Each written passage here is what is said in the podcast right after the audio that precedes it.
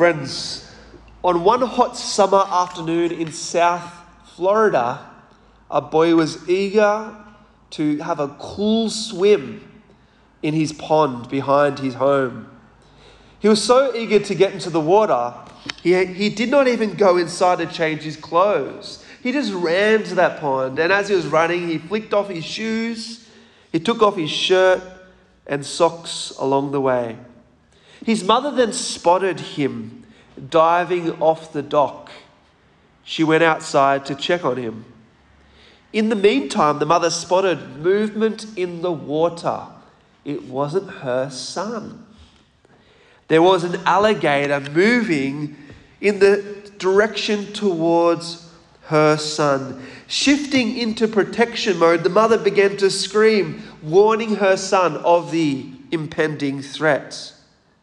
Understanding the danger, the son raced towards the dock. Reaching out to grab his mother's arms, something terrifying happened. The alligator also reached out to him. It was a tug of war from a mother's worst nightmare. From the dock, she pulled his arms. From the water, the alligator held his legs with the jaws. The water was quickly stained with blood. A farmer driving by heard the screams and ran to help. He shot the alligator and helped the mother call for help. The boy survived, and after several weeks of hospitalization, he was ready, to talk to the news reporters. The reporter asked the child if he could see where the alligator had bitten him.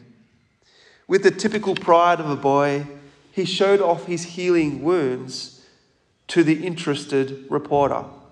But wait, said the boy, look at these. With that, he showed the reporter the scars of his arms. I have great scars on my arms too. I have them because my mother would not let go.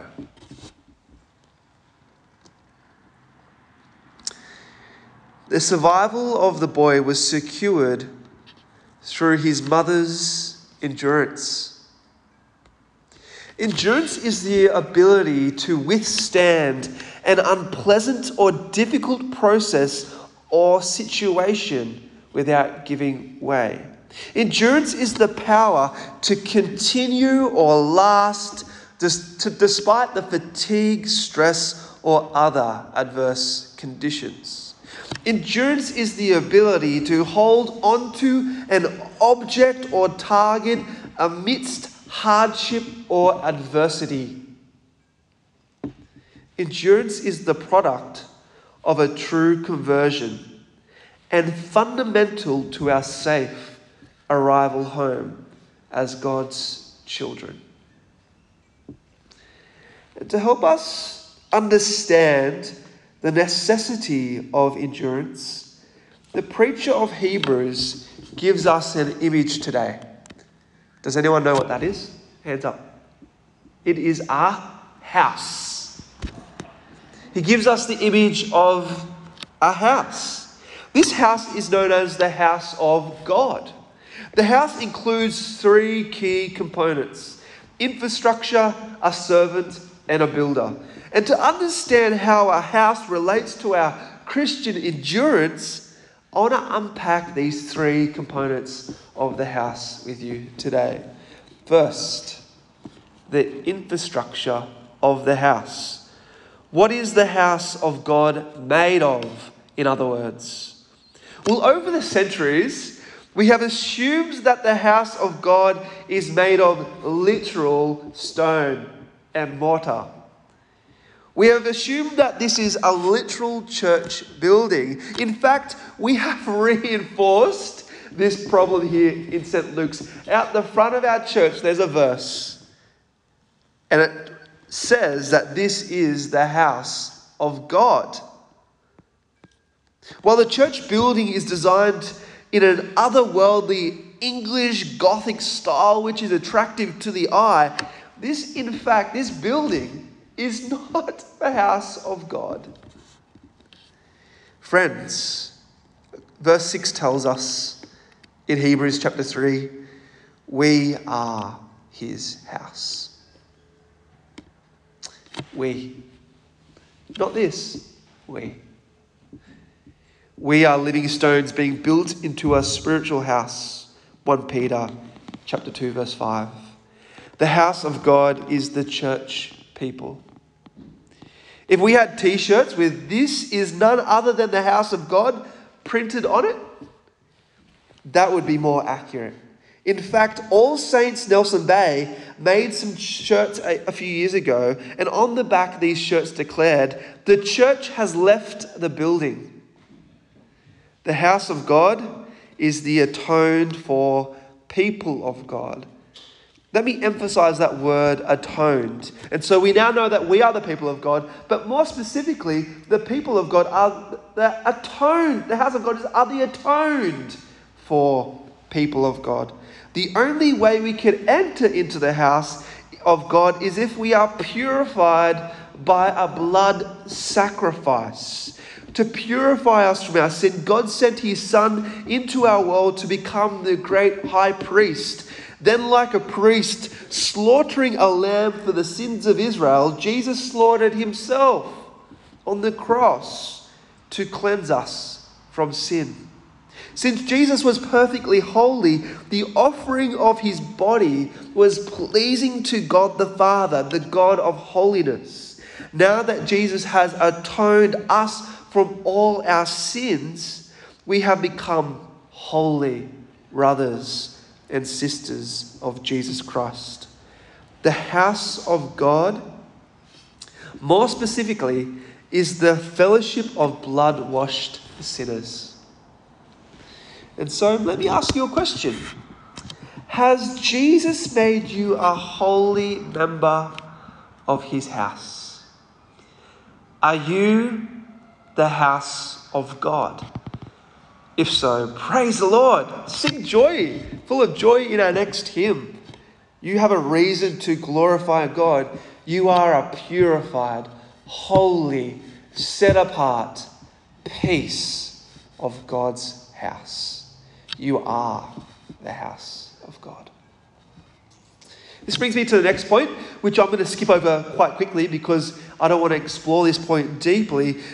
But it brings us to the next point the servant of the house. So we know that we are the house. Now God shows us in Hebrews chapter 3 who the servant of the house is.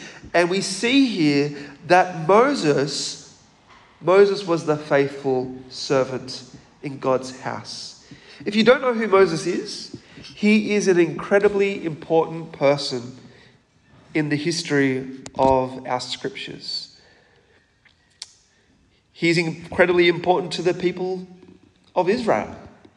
After 400 years of Egyptian slavery, Moses was born out of Israelite heritage. After his adoption into the family of Pharaoh, God used him to redeem the Israelites from their captivity to Pharaoh. After their redemption, Moses functioned as a mediator between God and Israel. Moses received the law of God on Mount Sinai, which we heard about today in the Exodus reading, and built the tabernacle of God where blood sacrifices would be performed. For 40 years, he proclaimed the law and bore witness to what would be spoken by God in the future. He prophesied the plans of God. He directed the people back to God. He even disciplined people when they refused to live for God. He was faithful in all God's house, according to Hebrews. Moses was therefore a highly respected servant in God's house according to God's people. People lifted up the name of Moses. Now to the final point. We know we are the house. Moses was the servant in God's house, but now the builder of the house. Moses was a faithful servant in God's house, but even though many held him in such high esteem, there is one who is worthy of greater honor than Moses. He is known as the builder of the house. And so this brings me to the question who is this builder? The answer is this. Verse 4 God is the builder of everything. And as the builder of everything, Christ is also the builder of our faith. I say Christ is the builder for a reason. Jesus has been found worthy of greater honor than Moses, just as the builder of a house has greater honor than the house itself. Verse 3 there. The preacher of Hebrews implicitly states that Jesus is the builder of the house, namely, that Jesus is God. Christ is faithful as the Son over God's house, as the second person in the Trinity. Since he builds the house, he is before Moses. Since he is over the house, he is greater than Moses. Since he rules the house, he demands our ongoing endurance in the faith. And to motivate our Christian endurance, the preacher now gives us two warnings to take home. First, in light of this, that Jesus is the builder of us, our faith, since Jesus is the one who has constructed the house of God, we needed to do two things. First, we are now urged in verse 1 here to fix our thoughts on Jesus, whom we profess. Fix our thoughts. It means to consider, meditate on Jesus.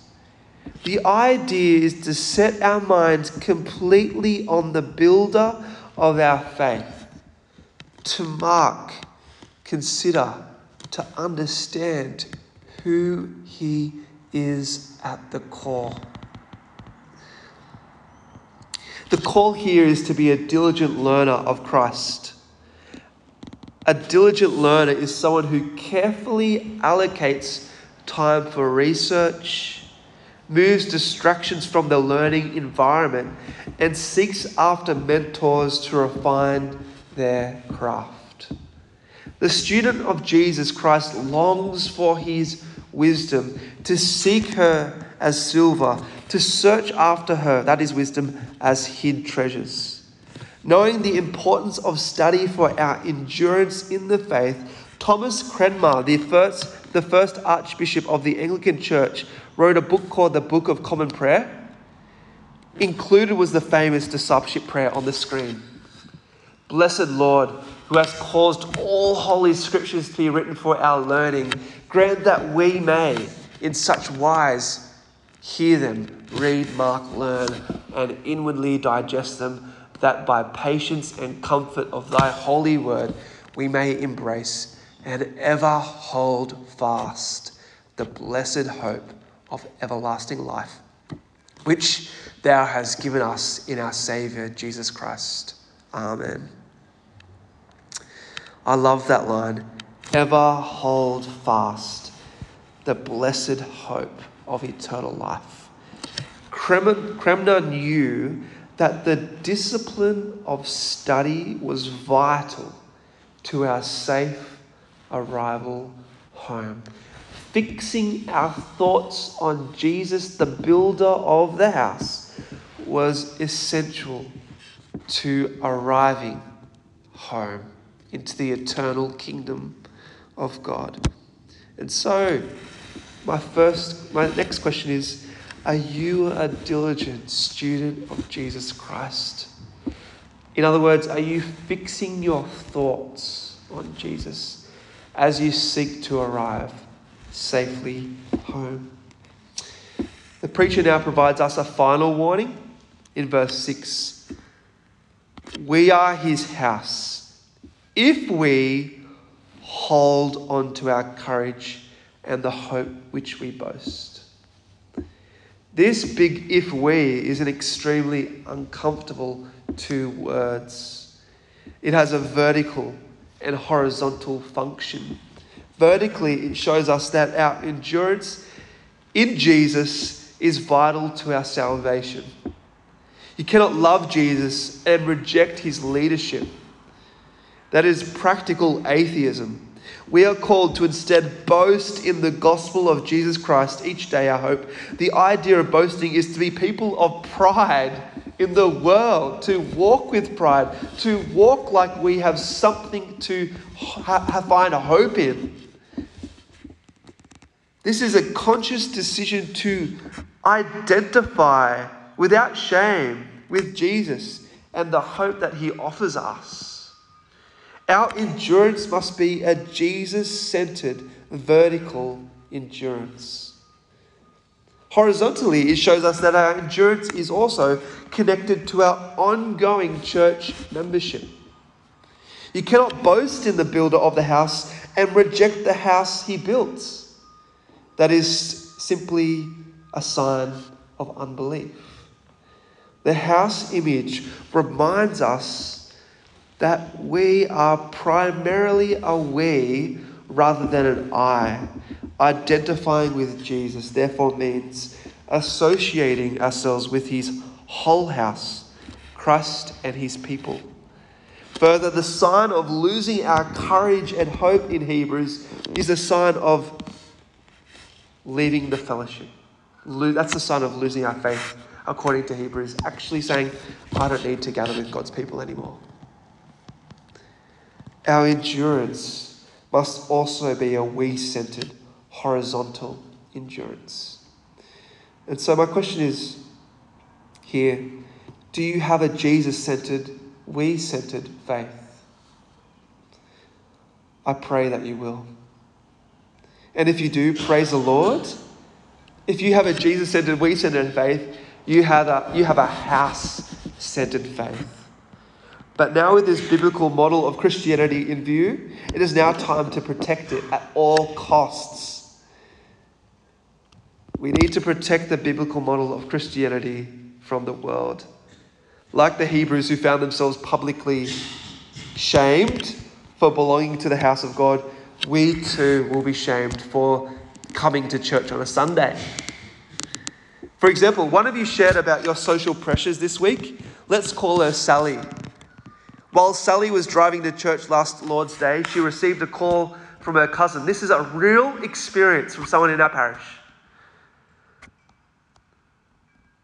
Her cousin asked, What are you doing today? She replied, I'm going to church. He said, You're not really going to church, are you?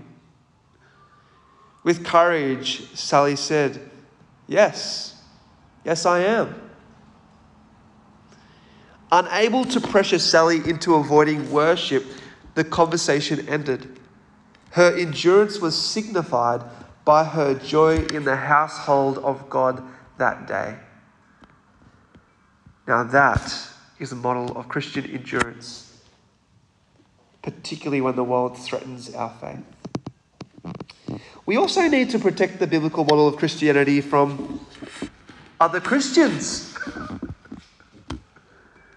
to be honest, there's this false gospel pervading the church, particularly the evangelical movement called churchless Christianity. To be honest, this is an oxymoron, a contradiction. I love what this uh, pastor says. Um, African American pastor, he says, the New Testament has no vision for the Christian life apart from our from playing our part in the local church. Paul pictures the church as the body of Christ. Each member of the church is necessary and irreplaceable. God's plan A for our discipleship and growth is the local church, and He does not have a plan B. This is why all the local church substitutes are sugary and they don't have the nutrients we need to grow to stick to Christ's plan A.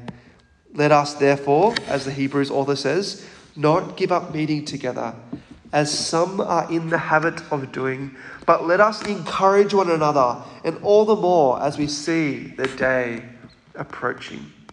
This is endurance. We cannot survive on McDonald's gospel, a churchless gospel, without having a spiritual cardiac, cardiac arrest later on in life. While the sugar will make us rush down the straight and narrow path to glory for a little while, fatigue, increased thirst, and a blurred vision may stifle our path. The Christianity we need is a wholesome, nutritious, home cooked meal, which is only found in the Master's house, the builder's house. And so, friends, endurance in the household of God is vital to our safe arrival home. More plainly put, I've used a lot of figurative language. More plainly put, is this if you want to walk faithfully down the narrow path that leads to life, if you want to receive eternal glory, you need to understand that Christianity is a pilgrimage and that pilgrimage takes place in the context of Christian community. Okay? We need each other. It's not just you and Jesus, it's you and his body, the church, the house. And so it's not just you and Jesus. You are called to walk down the path that leads to life with each other. And as you do that, may you receive a great reward eternal glory. Amen.